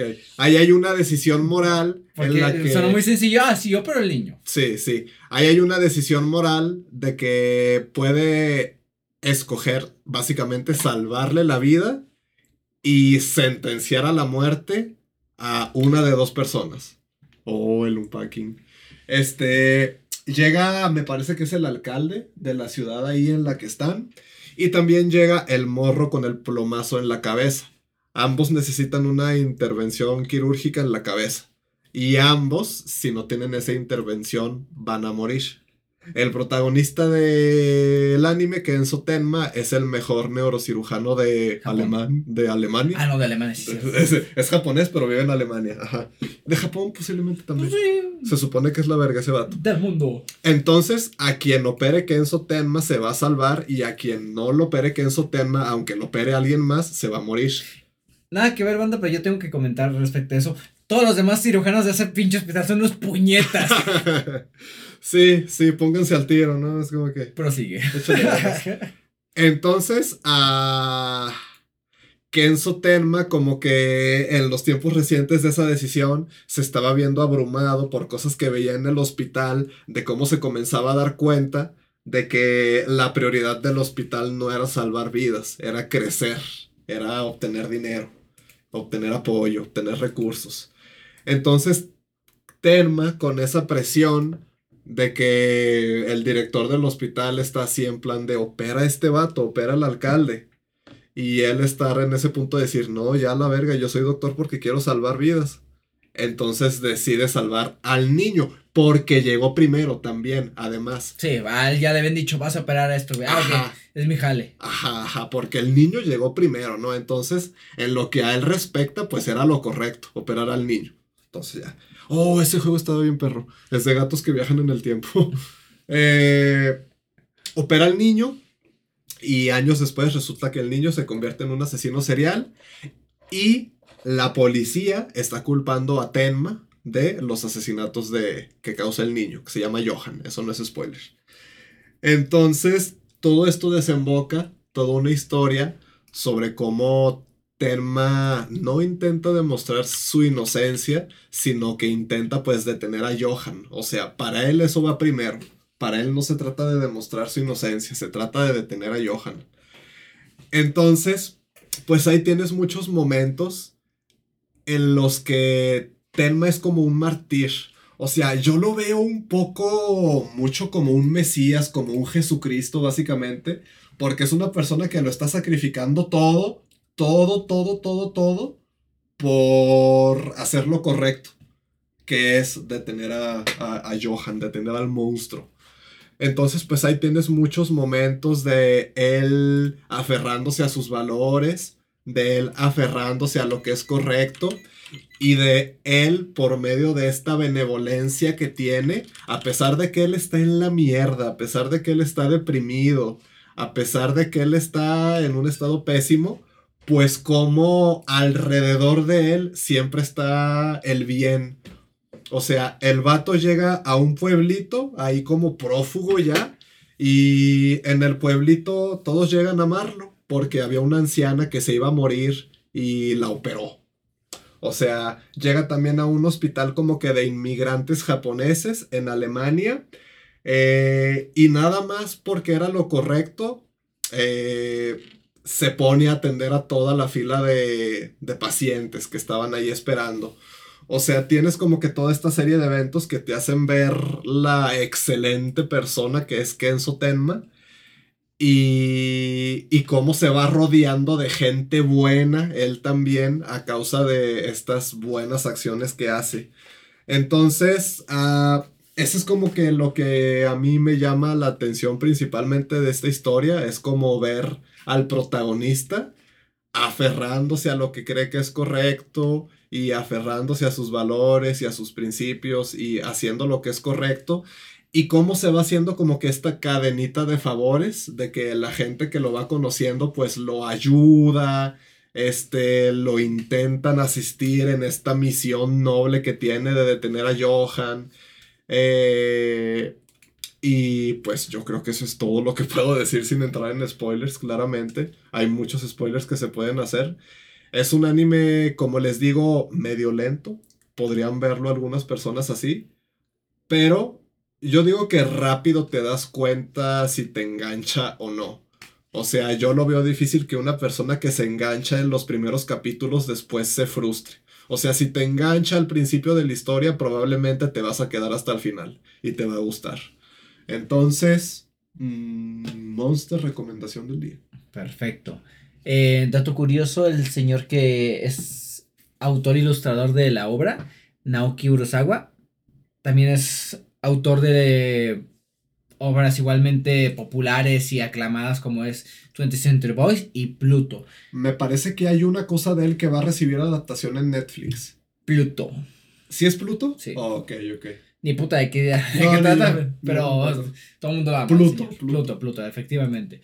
Eh, a mí me impresiona cómo este señor puede ser la verga escribiendo y ilustrando. Y dibujando, sí, es que Tiene, la tiene un estilo artístico muy característico. entre una mezcla curiosa entre realismo y cartoon, güey. Sí, queda es- un- Muy apropiado. o sea, los personajes tienen características que un humano perfectamente podría tener, güey. Ajá. No, o sea, son estilos muy diferentes. Sí. Por ejemplo, el de él y el de Kentaro Miura, por así decir. O sea, tiene un estilo propio. Sí, sí, sí, ciertamente. Y, ah, la música de Monster también yo considero que es muy buena. Eso también es un punto fuerte de, de la serie. ¿Quieres saber algo, güey? ¿Qué? Monster fue un fracaso cuando salió en su no. Fue un fracaso espectacular, güey. ¿El No, anime o el manga? el anime, güey. Ok. Ah, el, el manga fue muy popular y por eso sacaron el anime. Otra cosa curiosa de Monster. Hace muchos años, y creo que todavía no se confirma que ya no se está haciendo, pero Guillermo del Toro tenía un proyecto de adaptación de Monster. Pero, pero de eso ya hace años que no se sabe nada. O sea, no se ha confirmado que ya no se hizo, pero tampoco se ha confirmado que sí se va a hacer. Quedó muy en el aire.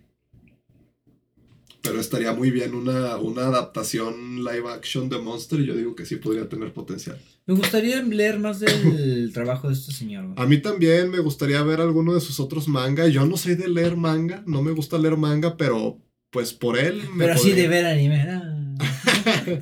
Por él sí me atrevería. bueno, eh, ¿algo más que comentar, carnal? Mm, no, de momento no. Perfecto. Entonces, banda, yo en esta ocasión también les vengo a recomendar un anime, curiosamente también un clásico de ya hace muchos años. Eh, vendría siendo Hajime no Ippo, o como se conoce aquí popularmente en Latinoamérica, Espíritu de Lucha, eh, siendo por el autor de Yoji Morikawa. Tal vez ubiquen este nombre Pero por- él es el primer paso. Pues en el, al En inicio- España. Aquí no, aquí Ah. cu- cuando inicia el anime dice espíritu de lucha. Ah, ok. Sabe los nombres que se ponían antes. Sí, sí, sí. Eh, pues eh, como mencionaba anteriormente, este señor fue amigo cercano de Kentaro Miura en su tiempo Oh, y fue es de los que va a estar colaborando para que el proyecto de Berserk tenga un fin. Que ya no he sabido cómo ha seguido eso, por cierto. Pues están sacando episodios al parecer. bueno, bueno, es una serie que lleva años, manda, años publicándose, básicamente desde.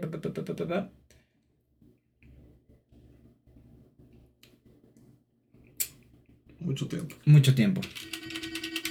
Bueno, lleva muchísimo tiempo publicándose, lleva un total de 135 volúmenes, su primera publicación fue el 27 de septiembre de 1988, el mismo día de mi cumpleaños, curiosamente. Wow. Eh, no del 88, banda, no, eso no, el día. Y es básicamente la historia de Un boxeador. un boxeador llamado Hippo Makanoshi, gracias. Y que básicamente ese güey es un buleado, güey. Todos los días se lo putean. Le dicen que huele a lombriz porque trabaja en el negocio de embarcamiento de pesca con su madre, güey. Y se pum, pum, se lo putean. Y hasta que un día eh, un boxeador llamado Takamura llega y lo defiende, pinche. Lo que, y le dice, lo que más me caga de los abusadores, güey, que golpean a los que no se pueden defender, son los pendejos que no se defienden, güey. Tú vales madre, güey. Ah, d- dígame qué se siente ser alguien fuerte. Ahora, pues, te voy a enseñar boxeo, güey. Si logras atrapar estas 10 hojitas con los pinches puños, te voy a enseñar box. Y órale, y va y, lo y las atrapa. Y empieza la carrera de Hippo como boxeador. Empieza a entrenar, se licencia como, profese- como boxeador profesional. Se mete en el torneo de el mejor novato del año. Y va escalando, güey. Y va aprendiendo, entrenando, güey. Yo nunca fui de ver animes de deportes, nunca, nunca, nunca, banda, nunca había visto un anime de deporte y creo que este es el primero que veo. Y créanme que me gustó muchísimo. Eh, no, si, no sé si es porque yo desde hace muchos años he tenido esa pequeña cosquilla por el box, pero ha sido un anime que he disfrutado mm, bastante en estas últimas semanas, que he visto con mucha tranquilidad. Y no sé, me gustan sus personajes, la manera en con que se trata. El que tenga un doblaje excelente eh, me facilita muchísimo más verlo. Y qué decirles. Eh, hasta ahorita me ha fascinado. Trata problemas de la vida real. Por así decirlo. De que. No, güey, de que quiero ser boxeador. Perfecto, pues soy boxeador y mi jefe me apoya en esto. Pero mi jefa lo acaban de hospitalizar. Y tengo que mantener la familia y el negocio adelante. No, pues dejo de boxear, güey. Y si te ponen mucho de que no, es que es muy difícil que un boxeador salga adelante en aspecto de dinero, güey. Hay boxeadores profesionales muy buenos que tienen que dejarlo por mantener a sus familias, güey. Y si te pone de que no, no es sencillo, hay riesgo, güey, es, puede que tu carrera se termine más rápido de lo que esperes, güey, o sea, Te puedes morir. te puedes morir, o sea, o sea, te meten putazos en la cabeza, güey. Es algo porque yo no entreno box, ¿no? porque pues me gusta mi cerebro y de dónde está, güey. Y no hinchado. Pero no, me encanta el anime, básicamente. Eh, si tienen tiempo, si quieren disfrutar de una experiencia muy chill, o sea, no es muy complicada de ver, o sea, es muy básico, ¿saben? Y no se complica mucho la trama. Hippo, mete putazos, gana. Es muy bonito en, ese en esa manera y genuinamente me he emocionado. Eh, me he puesto emotivo con algunos episodios de que no, no logró el hijo de perra. Porque no te lo ponen, no se lo ponen sencillo, güey, la verdad. Ajá. Es alguien de que empieza desde cero y va escalando de poco a poco. güey. No tiene final la historia. Sigue en eh, publicación. Sigue en publicación. Actualmente tiene 1400. Pero el anime termina de forma medio conclusiva o es como que cliffhanger o... Fíjate, el, el anime me parece que tiene dos temporadas, las que estoy viendo ahorita y una que se salió allá por el 2000 y pico. o- Eh, tiene una conclusión de que, ah, Hippo ganó tal cosa. Ahora sigue el mundo. Sigue el mundo y te lo pone de que, ah, sí, Hippo seguirá entrenando, pero claramente pues, tú sabes que la historia, la historia sigue. Ajá. Y pues hasta ahorita pues, la historia sigue en publicación. Y pero ya es bien sabido de que el señor ya quiere darle un fin próximamente por lo que le pasó a su compañero Kentaro Miura. Dije, verga, yo no quiero que pase eso. Ajá. Ni a mis fanáticos quiero que vivan la historia del final de Hajime no Ippo junto conmigo, güey. Ajá. Y pues ya, como que el señor ya está, ya tiene en mente que quiere darle un final. Y pues no sé. Esta historia de los mangaka viejunos y sus obras que ya las quieren cerrar antes de morir es como que... Oh, es que es muy común que los mangakas empiecen, que peguen chido a los 46 años, güey. Porque ellos están picando piedra desde los 16 años y no pegan hasta que tienen cuarenta y tantos, güey. Es muy, muy común, güey. Y por ejemplo, autores nuevos que son jóvenes, que tienen 28 años, que eso de, ah, no mames, es súper joven en la industria del manga, güey. ajá. Porque llegar a trabajar el, el nivel de arte que tienen algunos mangakas, al nivel de que estos tienen, pues, es de años, güey. Años y perfeccionar una historia, güey. ajá. Y es de intentar uno y otro y... No sé, es muy complicado ser mangaka. Sí. Ah, por ejemplo, el señor Murata. Yusuke Mira- Murata es el ilustrador del, man- del manga One Punch Man. 44 años. 44 años. Esta es una persona relativamente Joven. güey. Ajá. Y tiene un nivel de arte De pues, exagerado, güey. O sea, Te estoy hablando que este es de güey es, es de los Oh. catalogados con mejor dibujo de manga en la historia, güey. O sea, el señor es otro puto pedo. Ajá.